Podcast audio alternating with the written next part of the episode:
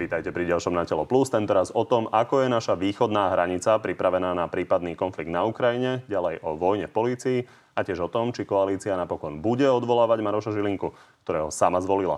Našim hostom je minister vnútra Roman Mikulac. Dobrý deň, prajem. Vítajte.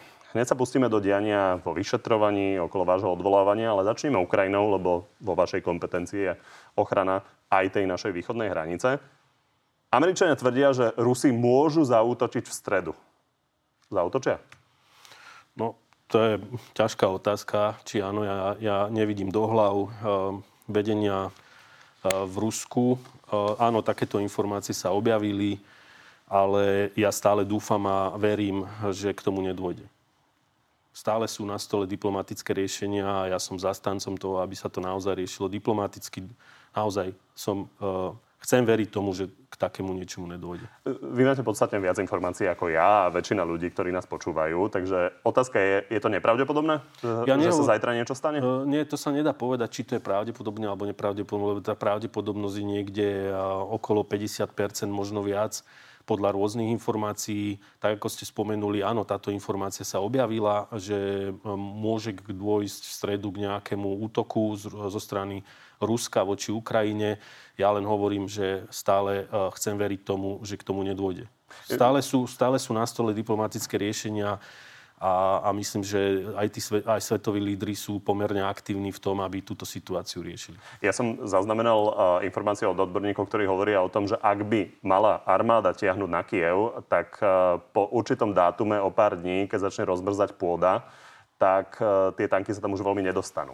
Áno, toto je jedno z, hm, jeden z scenárov, respektíve jedna z možností, ktorá je v rámci všetkých tých vecí rozoberaná a naozaj e, je aj počasie je jedna z vecí, ktoré musí byť zohľadňované aj v rámci príprav takého, také invázie alebo útoku, akokoľvek to nazveme, aj zo strany Ruska.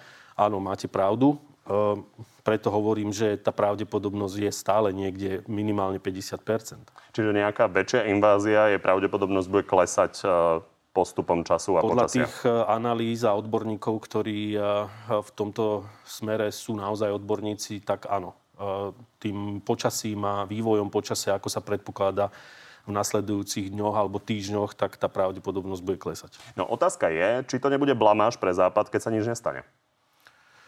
No ja myslím, že v prvom rade si mnohí vydýchneme, lebo e, neviem si predstaviť, e, kto by si prijal, aby bol akýkoľvek konflikt na Ukrajine a to je úplne jedno, či zo strany Ruskej federácie alebo kohokoľvek iného. To znamená, že v tomto zmysle si myslím, že je oveľa priateľnejšia akákoľvek blamáž, ako keby malo dôjsť k nejakému vojnovému konfliktu. Keď sme videli, ako sa vyvíjajú postupne tie informácie, tak e, Spojené štáty a Veľká Británia začínali veľmi rýchlo stiahovať svojich diplomatických zástupcov z Kieva a napokon aj z ďalších konzulárnych úradov. Postupne sa ale pridali aj Česko a Slovensko. Čo sa stalo vtedy? Áno, veď e, ten vývoj tých informácií je logický a, a my sme aj komunikovali ešte, myslím, minulý týždeň minister zahraničných vecí, že zatiaľ nevidí dôvod na to, aby stiahoval náš diplomatický personál z Kieva. Tým, že sa objavili tie informácie, ako ste spomenuli, samozrejme ani my nemôžeme e, zostať len na báze či si myslíme, že to bude, alebo to nebude. A samozrejme v tomto hrá do určitej, e, v určitom zmysle úlohu aj prevencia. A myslím, že to Dobre, ale Američania hovorili niekoľko dní, že môže dôjsť kedykoľvek k útoku. Európa sa vyhýbala takejto reakcii, že by odtiaľ stiahovala svojich ľudí.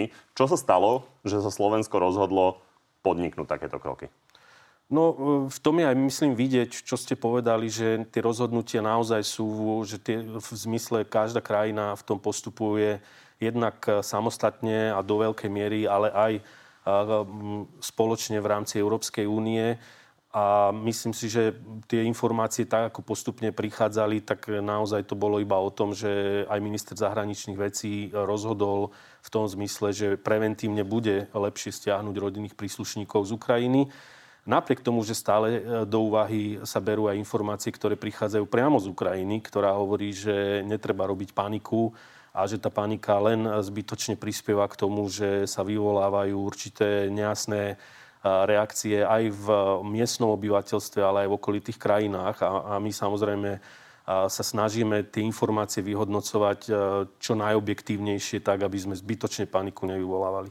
Dobre, poďme na to sa pozrieť, ako sme pripravení keby sa to náhodou teda zvrtlo naozaj zlým smerom. Opozícia hovorí, že nezmysel sa pripravovať na takúto alternatívu teraz, akutne na hraniciach. V koalícii to vidíte opačne.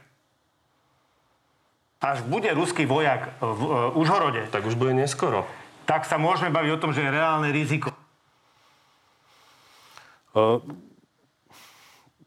Vy sedíte v Bezpečnostnej rade, preberáte rôzne scenáre. Aké sú tie rôzne scenáre toho, čo by sa mohlo diať na našich hraniciach v prípade, že by k nejakému konfliktu do, došlo? Myslím, že každý čo je ten najlepší a čo je ten najhorší? Myslím, že každý si uvedomuje, že keby došlo k akému, akémukoľvek konfliktu na Ukrajine, tak e, nás sa bude dotýkať e, prílev e, utečencov z Ukrajiny pravdepodobne a, a teda musíme byť pripravení na to, aby sme a, akýkoľvek e, počet obyvateľov, ktorí by prichádzali z Ukrajiny a teraz otázka je, či budú mať štatút utečencov alebo, alebo nie, tak aby sme im vedeli pomôcť. Na toto sa pripravovať jednoducho musíme a tie scenáre, ktoré e, pripadajú do úvahy, sú, sú rôzne. My na to pripravení sme, takže absolútne nesúhla... sa, čo, čo je ten najlepší a čo je ten najhorší? No, Lebo najlepší... je jasné, že Slovensko samozrejme jednak no. ako malá krajina a jednak ako krajina, ktorá napríklad na rozdiel od Poľska nemá takú veľkú ukrajinskú menšinu, no. tak k nemu príde via, menej ľudí na hranice, ale koľko by to no, mohlo najlepší byť? variant by bol, aby sa nič neudialo a aby žiadny to chápem, ale nebol. bavíme sa o tom, ak by sa niečo a, udialo. ak by sa niečo udialo, tak treba si uvedomiť, že naozaj tých hraničných prechodov, respektíve tých hraníc s Ukrajinou do Európskej únie je viacero. Náš je len určitý úsek a my na tom úseku momentálne máme 4 hraničné prechody my v tých scenároch, eh, ktoré máme pripravené, ich vieme eh, posilniť o ďalších 5 hospotov, tak aby sme dokázali ten predpokladaný počet eh, ľudí, ktorí by prichádzalo na, prichádzali na hranicu so Slovenskou republikou zvládnuť. A na ten ale to je dnes, počet sa pýtam, ale ten čiže o akom počte ľudí to sa bavíme? Niekoľko, môže to byť niekoľko sto ľudí a môže to byť niekoľko desiatok tisíc ľudí. To vám nízka, nízka e, presne nepovie nikto. Ten najhorší scénar, keď, s ktorým počítate, je niekoľko desiatok áno, tisíc ľudí. ale keď zoberieme do úvahy e, rok 2000, myslím 14, keď bol Majdan a akým spôsobom na Ukrajine, teda konflikt na Ukrajine, akým spôsobom sa to prejavilo na na zvýšenie počtu e, ľudí z Ukrajiny, ktorí prichádzali na Slovensko. No nebol tam diametrálny rozdiel oproti iným krajinám. Čiže my musíme brať do úvahy aj tieto veci, aj skúsenosti. My naozaj veľmi aktívne komunikujeme aj s ukrajinskou stranou na rôznych úrovniach a aj odborníci, príslušníci policajného zboru, Úrad hraničnej cudzineckej policie je v dennodennom kontakte so svojimi kolegami z Ukrajiny a my vyhodnocujeme naozaj veľké množstvo e, podnetov a informácií, ktoré hovoria o tom, či áno alebo nie. Preto hovorím v tom... Pán minister, čo by sa dialo na tých hraniciach? Hovoríte, že by ste pridali niekoľko hotspotov k tým našim bežným no. uh, priechodom e, na hraniciach s Ukrajinou. Natiahli by ste tam plot, ktorý tam dnes nie, nie je? Treba si uvedomiť, že, treba si uvedomiť, že a už dnes my máme režim s Ukrajinou, kedy obyvateľia Ukrajiny môžu prichádzať na Slovensko so svojimi pasmi a kde e, môžu potom zotrvať na území Slovenskej republiky alebo kdekoľvek v Európskej únii 90 dní. A toto nie sú ľudia, ktorí, e, keď to tak mám povedať, že by z iných tretich krajín prichádzali a my máme naozaj špecifický režim s Ukrajinou. Minister, rozumiem, čiže, ale vy ich kontrolujete tých Ale ľudí. samozrejme, Čiže práve preto som povedal, že by sme posilnili... Ja sa pýtam, keby prišli tisíce ľudí, čo si samozrejme nikto neželá, ale vy pracujete s týmito scenármi, sami ste to povedali, tak ako by to vyzeralo? Bol by tam plot? Nie, e, veď my už máme dneska chránenú hranicu. Na niektorých úsekoch ten plot je, na niektorých nie. Viete veľmi dobre, že hranica s Ukrajinou je veľmi e, v rôznorodom teréne od e, naozaj ťažko dostupného terénu až po, až po ľahšie. Máme tú hranicu zabezpečenú rôznymi aj technickými prvkami a preto by sme aj boli pripravení na to, aby sme rozšírili kapacity tak, aby ľudia, ak by prichádzali vo väčšom počte, sme zvládli tých ľudí príjmať na Slovensko a samozrejme aj ich kontrolovať a riešiť ďalšie veci, ktoré by súviseli aj s tým, či by takíto ľudia napríklad spadali pod medzinárodnú ochranu alebo by požiadali o azyl alebo čokoľvek iné. To naozaj v, ne- v súčasnej situácii je ťažko Dobre, povedať. Všetci si prajeme, aby sa to naozaj nestalo. Poďme teraz na čisto domácu tému. Smer najnovšie číta z odposluchov vyšetrovateľov okolo Jana Čurilu. úloha je spraviť smer zločineckú skupinu a tak úplne zničiť opozíciu. Chcete ešte niečo viac? No e, áno, ja viem tých uh, citátov, ktoré pán Fico už na niekoľkých tlačovkách spomenul pán oveľa ako viac. obhajíte ale, tento citát? Ale ja ho nemusím obhajovať, lebo to nie je moja úloha. Ja som človek, ktorý sa držím faktov. Tvrdíte ale, že nepripravujete stíhanie zločineckej skupiny Smer no, a ja, zničiť ja o tom opozíciu. Neviem. Ja o tom neviem a to, čo si hovoria, naozaj treba sa držať faktov, pán redaktor.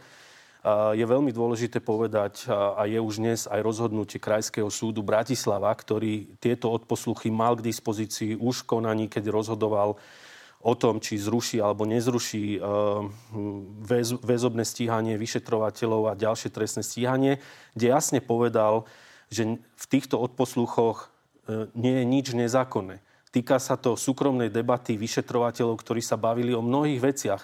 Tieto veci sú povytrhávané z kontextu a e, ja sa naozaj držím toho rozhodnutia Krajského súdu. To je, to, je, to je fakt. To nie sú fabulácie, to nie sú výmysly, ale to je fakt. O tom rozhodol Senát Krajského súdu. Pán minister, možno inak. Keby to bolo vice versa. Viete si predstaviť, že by Igor Matovič pred voľbami disponoval nahrávkou, respektíve odposluchom, na ktorom by sa hovorilo zo strany policajtov o likvidácii Oľano? Že čo by s tým urobil? Ja myslím, že takéto informácie boli aj pred voľbami a dokonca myslím, že aj dnes sú potvrdené vo výpovediach niektorých spolupracujúcich obvinených, ktoré sa aj v mnohých e, tých rozhodnutiach súdov objavili, kedy dokonca aj sám vyšetrovateľ v niektorom uznesení povedal, že e, sa pripravovali alebo mali pracovať na Igorovi Matovičovi, malo sa pracovať na Lipšicovi, malo sa pracovať na e, ďalších a ďalších. Takže, a toto sú veci, ktoré ano, už potvrdili... A vy toto považujete za pravdu? No, ale ja, ja, Robert Fico tvrdí, že je pravda aj nie, toto. Nie, nie. Ja, ja som nepovedal, že to je pravda. Ja som povedal, že to je fakt. Ja som povedal, toto sú veci, ktoré boli potvrdené Fakt už... a pravda je niečo iné? Uh, tak áno, lebo niektoré fakty nemusia byť zrovna pravdou ale aspoň tak to ja vnímam. Ale e, tu ja len hovorím, že sú veci, je rozdiel brať e, niečo z, zo súkromnej komunikácie. A na druhú stranu, viete, pán Fico pred časom, keď sa objavili takéto odposluchy z polovníckej chaty, tvrdil, že to boli vyjadrenia v rámci súkromnej debaty. A dnes e, to stavia do úplne iného svetla, lebo samozrejme, že to vníma úplne inak. Ale naozaj, držme sa faktov. A fakty sú, že to, že e, predtým e, boli podnety a že tu bola skupina našich ľudí, ktorá takýmto spôsobom fungovala a že ju riadil e, poslanec Fico v spolupráci s Bederom a ďalšími ľuďmi, kde odznievali takéto veci. A to ja len hovorím, že bolo to niekoľkokrát komunikované aj už spolupracujúcim obvineným. Je to zadokumentované procesne, bolo to na súdoch, kde je to aj v rozhodnutiach, uzneseniach súdov.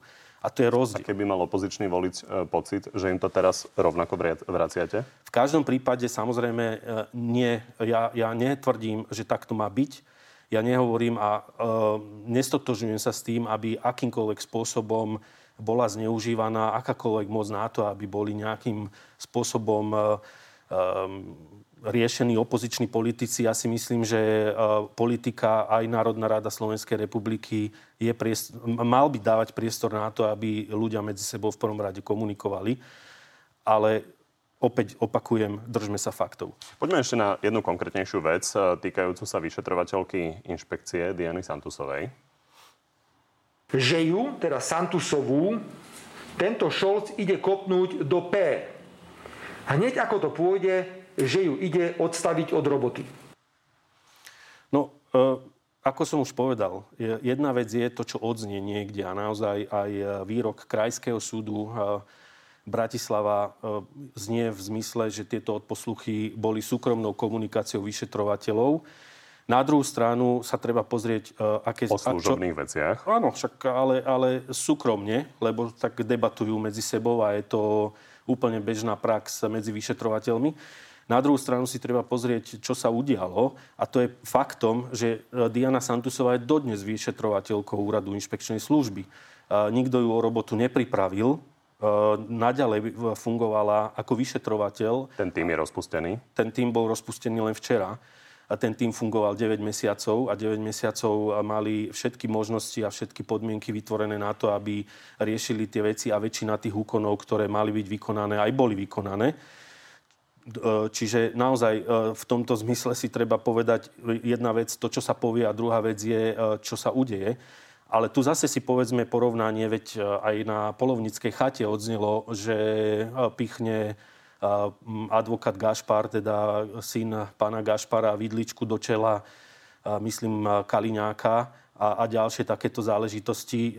No, v tom prípade to bola súkromná konverzácia a v tomto prípade je to niečo Dobre. iné. Pán minister, toto sú orgány činné v trestnom konaní. A jedna vec je, že nikto nepopiera, že vulgárnejšie sa nadáva, respektíve vulgárnejšie sa komunikuje v súkromí ako, ako na verejnosti. Ale na druhej strane, vy hovoríte, že žiadna vojna policajtov nebola, ale toto, čo počúvame a toto, čo tam e, číta Robert Fico, vyzerá čisto ako vojna policajtov. No, ako to vyzerá, a môže to vyzerať rôzne pre uh, samozrejme si robili navzájom zlé inšpekcie s vyšetrovateľmi. No, uh, my sme, uh, myslím, že toto, a už to, čo sa rozputalo od začiatku, bolo o tom, že áno, že si môžeme to tak povedať, či si robili zle, alebo si nerobili zle.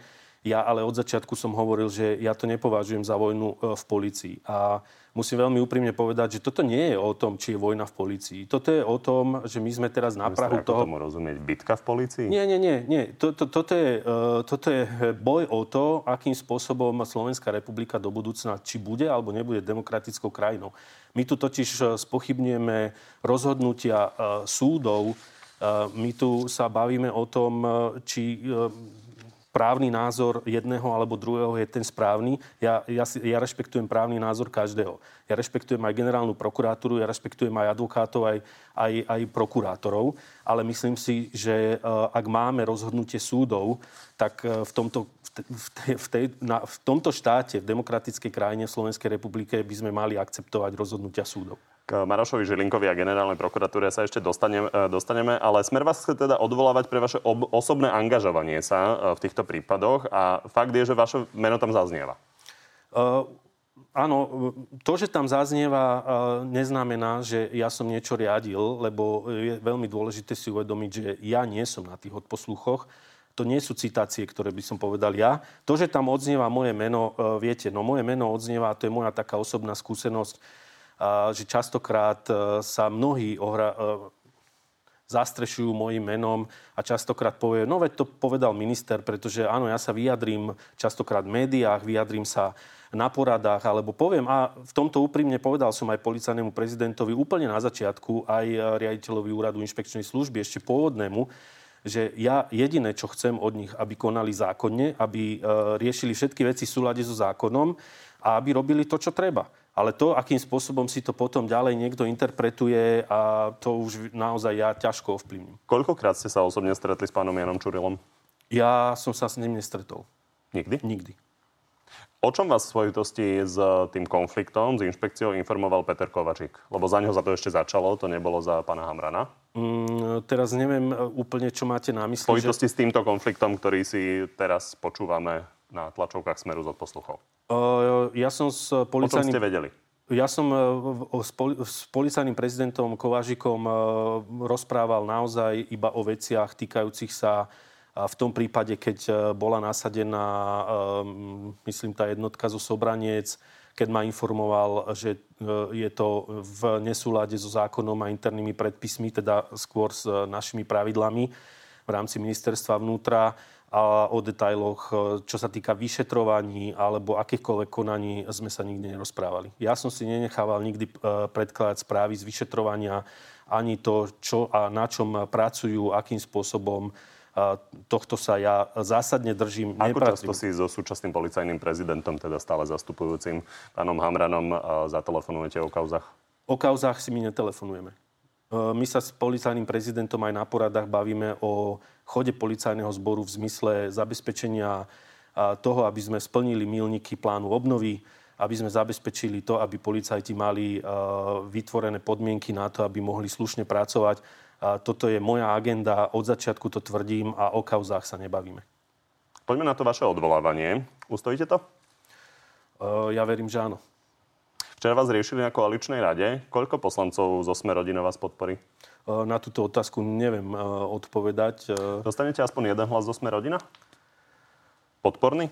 No naozaj, to neviem na to odpovedať, ale v každom prípade treba povedať, že keď e, koaliční partnery rozhodnú, aby zahlasovali za moje odvolanie, no tak ja to budem rešpektovať. Otázka je potom, ako sa s tým vysporiadajú aj v rámci koaličnej zmluvy. Pán minister, kľúčkujete okolo tej Nie, no, ja, ja odpovede. to neviem odpovedať. Chápem, že nemáte štatistiku, ale zaujímalo by ma, že či máte nejakú podporu sme rodina. Tak možno pán Kolár vám o vašom ministrovaní kedy čo povedal?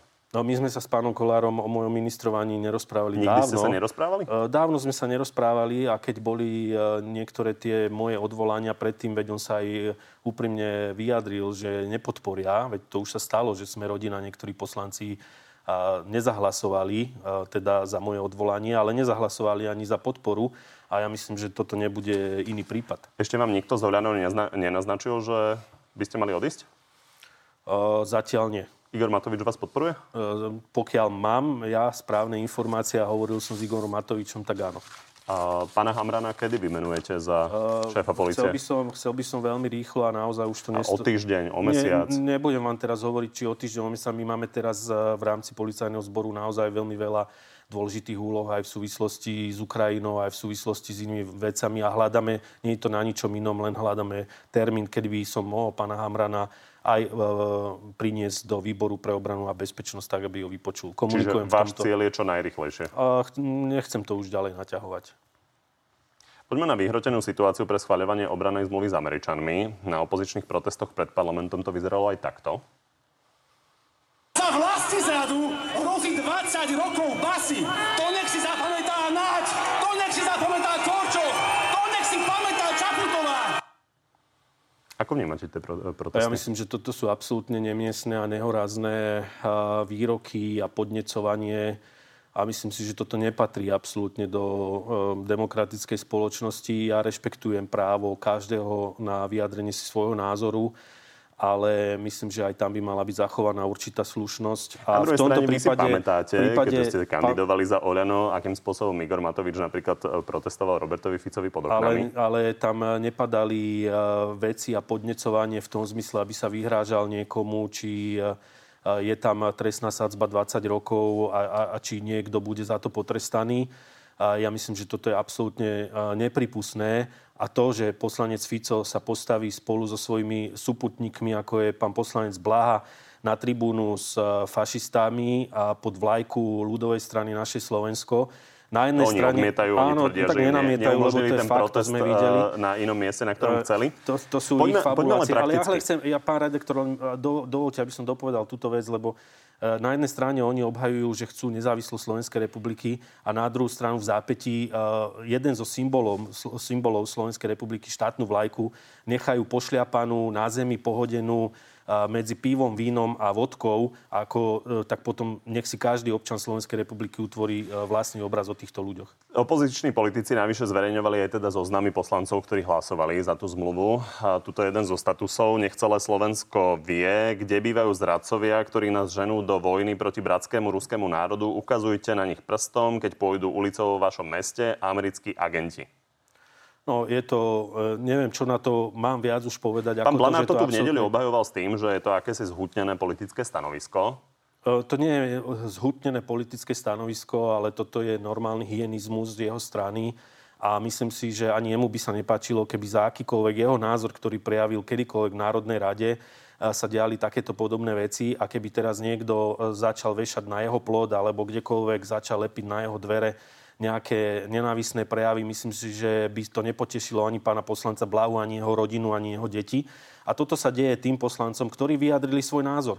Národná rada Slovenskej republiky predsa je priestor na to, aby tam vyjadrovali poslanci svoj názor. A títo ľudia, ako je pán Bláha, ako je pán poslanec Fico, absolútne zneužívajú túto situáciu na to, aby zastrašovali ľudí. Vy máte úlohu, úlohu to aj riešiť, máte antikonfliktný tím a e, podobne. A aká časť poslancov má dnes ochranu? Uh, Ja nebudem konkretizovať uh, kro- konkrétne kroky z Ale taktických to dôvodov. polovica, my, sme prijali, alebo- nie, my sme prijali adekvátne opatrenia a tie opatrenia samozrejme ďalej aj príjmame. A sú to aj veci, ktoré súvisia s možnou zmenou legislatívy. Teraz je otvorený aj a, trestný poriadok, trestný zákon. Ja práve dnes som bol aj na rokovaní na ministerstve spravodlivosti, kde sme o týchto veciach hovorili, akým spôsobom a, môže alebo nemôže a bude postihovanú dez- dezinformácie a aj takéto veci, ktoré jednoducho súvisia s, so šírením Chcete nenávisti. postihy? je to debata, ktorá je legitímna a ktorá bola vyvolaná viacerými v rámci celospoločenskej debaty a myslím si, že je to na mieste pri tom, čo sa e, na Slovensku, ale nie len na Slovensku, lebo treba úprimne povedať, že toto sú veci, ktoré sa dejú nielen na Slovensku, ale v rámci Európskej únie a, aj globálne. Ako je to rizikové, takéto výroky? Vy máte psychológov, ktorí to majú posudzovať. Do akej miery má toto potenciál vyvolať násilie? Myslíte výroky e, Napríklad takéto výroky, že sú to zradcovia a treba na nich ukazovať prstom. No ja si myslím, že sú to absolútne nemiestne výroky a sú to výroky, ktoré majú Tomu v sebe rozumiem. potenciál, potenciál vyvolať v niekom možno pocit, že má zobrať spravodlivosť do svojich rúk a má to, má to riešiť a ja si myslím, že takýmto spôsobom by sa v žiadnom prípade nemali správať politici akéhokoľvek, z akéhokoľvek spektra politického, pretože naozaj, tak ako som povedal, treba si uvedomiť, že takéto správanie voči e, ním by sa im asi nepačilo. Keby sa e, to týkalo... Slovensko má dlhodobo problém s detenčným ústavom, s psychiatrickou a psychologickou starostlivosťou. Koľko ľudí, ktorí by potenciálne mohli toto zobrať ako výzvu na útok, monitorujete? Eh, ako som už povedal, ja nebudem hovoriť konkrétnosti z taktických dôvodov. My sme prijali adekvátne opatrenia. Sú takí? Uh, prosím? Sú takí? Uh, že ktorých monitorujeme. A teraz myslíte v zmysle uh, na ochranu? Že by si mohli povedať, že nie ukázať prstom, ale niekomu dať do úst.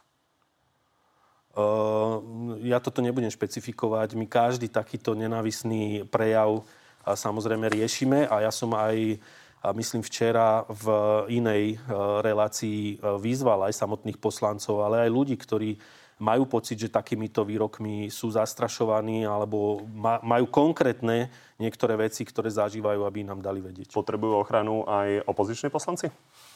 Uh, ja o tom neviem opozičných Ja o tom neviem a ja naozaj v tomto zmysle nerozlišujem eh, teraz, lebo... Nie, že či chránite aj opozičných poslancov, lebo samozrejme ten hnev uh, z tých výrokov uh, môže byť obojsmerný. Ja o tom neviem, ale naozaj treba povedať, toto sú nepripustné prejavy na akokoľvek to zoberieme Dobre. a týkajúce sa kohokoľvek.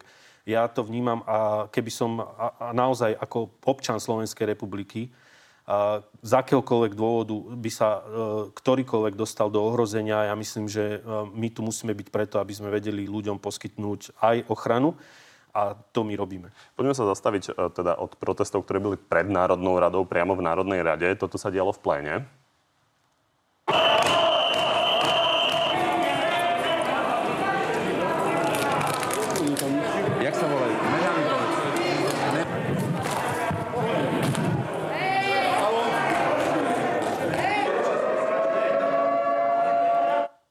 Jeden z nápadov, ako toto nejakým spôsobom vyriešiť, bola parlamentná stráž. Podľa vás, máte skúsenosti bezpečnostných zložiek. Je to dobrý nápad zaviesť parlamentnú stráž? No, e, keď sa pozriem na tie prejavy niektorých e, pánov poslancov e, v Národnej rade, ja myslím, že je to obraz samo sebe, ktorý nepatrí do Národnej rady a nepatrí nikde, myslím. A, a tom kontexte, ak by k takémuto chovaniu malo dochádzať, ja myslím, že je to na mieste minimálne tá debata o tom, ktorá sa aj začala. A myslím, že aj predseda parlamentu sa vyjadril, že bude chcieť, Keď sa aby bola vás, pýtam sa, že či by ste to odporúčili, lebo máte už skúsenosť e, s videami z Lidlu, ako to vyzeralo, keď policajti vyvádzali e, ľudí, ktorí si odmietli dať rúška. Viete si predstaviť, keď si niekto zapne mobil a začnú ho e, kmásať policajti, ako by to vyzeralo? Či to nebude skôr kontraproduktívne? Od, čo je kontraproduktívne a kedy, viete, keď e, tá parlamentná stráž tam nie je a dojde k takýmto e, prejavom naozaj až agresivity. To chápem, ale sú rôzne riešenia, napríklad cez pokuty. A len sa pýtam áno, z vašej skúsenosti, hovorím, či ste za alebo proti. Preto hovorím, že ja som za tú debatu, ktorá tu je a ja myslím, že treba sa o tom baviť aj o tých mnohých, respektíve viacerých možných riešeniach a naozaj to nie je o tom, či teraz vieme alebo nevieme tú parlamentnú stražu robiť, lebo musel by sa zmeniť aj legislatíva. Ale ak by mala byť parlamentná stráž, musí mať svoje kompetencie a musí mať vymedzené svoje úlohy, a za ktorých bude aj vykonávať svoju činnosť. Asi by to ale neboli tí uh, ľudia v husárskych uniformách, čo strážia ústavu vo foje, čiže to by boli policajti. No, e, či by to boli policajti, alebo by to bola strážna služba, ktorá je už dneska na pôde Národnej rady Slovenskej republiky. V každom prípade hovorím, musela by to byť, e, museli by byť vymedzené úlohy, kompetencie či policajného zboru alebo strážnej služby, za akých okolností by mohla zasahovať v plene Národnej rady, respektíve v sále Národnej rady Slovenskej republiky. Ja sa len pýtam, či sa nebojíte titulkov, že Mikulec dal vytiahnuť Kotlebu zo sály? Ja sa nebojím takých titulkov vzhľadom na to, že ak by toto bolo zakotvené niekde v zákone, a že parlamentná stráž má kompetencie za určitých okolností zasiahnuť a vykonať nejaký služobný zákrok v Národnej rade, tak myslím si, že každý jeden poslanec, ktorý v sále sa nachádza, si má byť vedomý toho, že musí dodržiavať zákon a mm, potom neviem, že prečo by som sa mal niečoho bať. Poďme sa ešte pozrieť na to dianie okolo Maroša Žilinku. Toto povedala k nemu v nedeľu v Natelo v Anonie Veronika Remišová. Ak by bolo čisto na vás, zmenili by ste zákon o prokuratúre tak, aby vo funkcii skončil Maroš Žilinka? Áno, zmenila. Ako to vidíte vy? Ja som sa vyjadril, že áno, sú niektoré kroky pána generálneho prokurátora, ktoré minimálne aj u mňa zbudzujú určitú nedôveru alebo minimálne pokles tej dôvery, ktorú, ktorú mal. A myslím, že toto je debata, či by mal byť alebo nemal byť vymenený, ktorá patrí hlavne na politickú scénu a mali by sa o nej baviť politickí lídry. A v každom prípade... Minister, vy ste politik. Áno, ja som, len hovorím, že z pozície ministra vnútra e, ja rešpektujem inštitúciu generálnej prokuratúry. A áno, opakujem, že niektoré kroky generálneho opýtali. prokurátora uh, sú, uh, aj u mňa zbudzujú určitú nedôveru. Ak by došlo k tomu, či, ale legitímne, či máme spôsob na to, a ja by som sa mal vyjadriť, či Maro Žilinka uh, by mal minimálne uh, sa nejakým spôsobom keď to teraz mám prirovnať k tomu, ako ja, že ma odvolávajú v Národnej rade a či by on mal e, postúpiť e, takéto odvolávanie, tak ja si myslím, že áno. Pýtam sa ale na konkrétnu vec, na ktorú odpovedala Veronika Remišová. Zmeniť zákon tak, aby sa zmenila prokuratúra na štátne zastupiteľstvo a tým pádom by sa menil uh, celý Áno, táto debata o, o zmene uh, súčasného súčasnej štruktúry prokuratúry, generálnej prokuratúry u nás a či by to malo byť zmenené na štátne zastupiteľstva. A toto tu už je, myslím, na stole dlhšiu dobu a ja Či úprimne, ja som, za, ja som za zmenu e, toho, že by to bol model, ktorý je napríklad dneska aj v Českej republike, kde štátne zastupiteľstva majú a myslím, že im to funguje e, veľmi dobre. A v to by ale zmysle... znamenalo výmenu hlavy prokuratúry? Uh, ja to neberiem a priori len vo vzťahu k tomu, či má byť vymenený. No, ale, bez toho by sa to nedalo. Dobre, veď hovorím, len naozaj si Tak to treba... asi priznávate, že keby sa zmenila ja... kompletne inštitúcia, tak by bol nový šéf tak by bol aj e, možno vymenený generálny prokurátor. Ja nehovorím, či áno, možno? ak by si ho zvolili poslanci alebo akýmkoľvek spôsobom by sa volil generálny prokurátor, e, tak e, samozrejme ja to budem rešpektovať. Ja hovorím za seba, ak e, e ja by som bol za to, aby sa zmenila štruktúra generálnej prokuratúry na štátne zastupiteľstvo. Vrátanie zmeny šéfa. No áno, v takom prípade aj vrátanie zmeny šéfa. Na druhej strane bez sme rodina niečo takéto nepresadíte. No veď e, preto hovorím, že toto je debata, ktorá musí byť vedená medzi politickými lídrami v koalícii a myslím, že si to vyžaduje samozrejme e, oveľa širšiu komunikáciu a preto vyjadrujem v tomto zmysle len svoj súkromný názor. Dobre, pán minister, váš odhad v roku 2024, ak budete štandardne teda končiť a budú normálne bežné voľby, bude ešte Maro Žilinka generálny prokurátor? Ja naozaj toto je otázka, na ktorú ja nebudem odpovedať, lebo to je veľmi hypotetická vec. Ťažko povedať, čo bude zajtra a nie čo bude v roku 2024. Tak, divácké otázky. Dejvo, je Rusko agresorom? Áno, nie chce. Áno. Janka, Pýtam sa ho, prečo bola Santusová taká nepohodlná, keď ju bolo treba odstrániť. Myslím, že nebola nepohodlná, lebo je dodnes vyšetrovateľkou úradu inšpekčnej služby. No, je to fakt. Takže e, v tomto zmysle nikomu nebola nepohodlná. Len sa od nej vyžadovalo vysvetliť niektoré záležitosti, ktoré sa objavili. Tak uvidíme, či bude Janka spokojná. Toto je Jan. Je pravda, že hranicu Schengenu nemôže strážiť armáda? Nie, nie je to pravda. Sú... Robert Kaliňák to tu tvrdil pred dvoma týždňami. Nie, nie, nie je to pravda. Sú určité okolnosti, za ktorých samozrejme môže aj ozbrojené sily byť rozmiestnené na hranici. Tie ale nenastali zatiaľ. Zatiaľ nie. Peter išiel by odpovedať na otázky aj cez detektor lži? A Peter konštatuje, určite nie. O, nemám s tým problém. Možno by to mnohé vyjasnilo. Neurobíte niečo také? Mm, zatiaľ to nemám v pláne, ale odpovedám na otázku. Nemal by som s tým problém. E, prečo nie ste tvrdší na opozíciu? Prečo sa ich bojíte, keď nemáte čo skrývať? No, neviem, v čom má byť tá väčšia tvrdosť. E, to je také trošku e, subjektívne, lebo pre každého to znamená niečo iné. Ale budem si z toho brať ponaučenie. Z tejto otázky? Z tejto otázky. Jan, Chcem sa opýtať, či čítal tie odposluchy Čurilovcov a či tie vyjadrenia o zapálení auta, prepichnutí gúm a nakopaní do považuje za bežnú vyšetrovaciu komunikáciu a nevidí v tom problém. A, áno, čítal a e, môžem e, povedať, že a, nie sú to asi vyjadrenia, ktoré by e, mali patriť e, do akéhokoľvek formátu, myslím, eh, verejného, ale myslím si, že povedzme si a ruku na srdce, kto z nás, keď sme niekde súkromne a či sa nebavíme niekedy aj trošku možno expresívnejším spôsobom. Jedna vec sú expresívne slova a druhá, druhá vec je obsah. Áno, ale tam treba aj brať do úvahy, či ten obsah eh, akomkoľvek eh, zmysle sa naplnila, alebo či sa udialo niečo v takomto zmysle. Myslím že nie a to je dôležité. Marek, keď o vyšetrovaní nevedel, ako je možné, že sa spomína v tých prepisoch?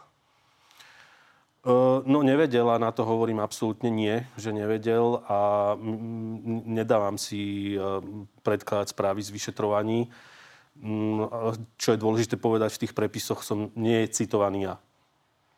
Ale spomínate sa tam? No, áno, ale nie som tam... V kontexte, ja, že ste informovaní, že o niečom viete? Viete, lebo keď e, ja poviem, e, či prezidentovi policajnému alebo riaditeľovi úradu inšpekčnej služby, že majú konať zákonne a že majú urobiť a, a robiť e, samozrejme v zmysle zákona, čo je potrebné, No, e, akým spôsobom sa to ďalej interpretuje a kto si to potom prevezme a ako to použije, to už naozaj ťažko sa mi to e, Čiže hodnotí. páni policajný prezident Kovařík a Hamran e, narozprávali niečo vyšetrovateľom, čo sa nestalo? No, tak tá komunikácia určite asi tam medzi nimi prebieha a že sú to nadriadení a nejakým spôsobom e, asi komunikujú, ale ja môžem odmietnúť absolútne, že by som ja sa priamo e, bavil s vyšetrovateľom. Pavol, koľkých svetkov treba, aby bol pán minister usvedčený z trestnej činnosti, keď dvaja nestačili? E, ja som povedal, a už aj pred desiatimi rokmi, myslím, alebo koľko to bolo v roku 2013, sa tými jednotlivými vecami zapodievali orgány činné v trestnom konaní, konkrétne NAKA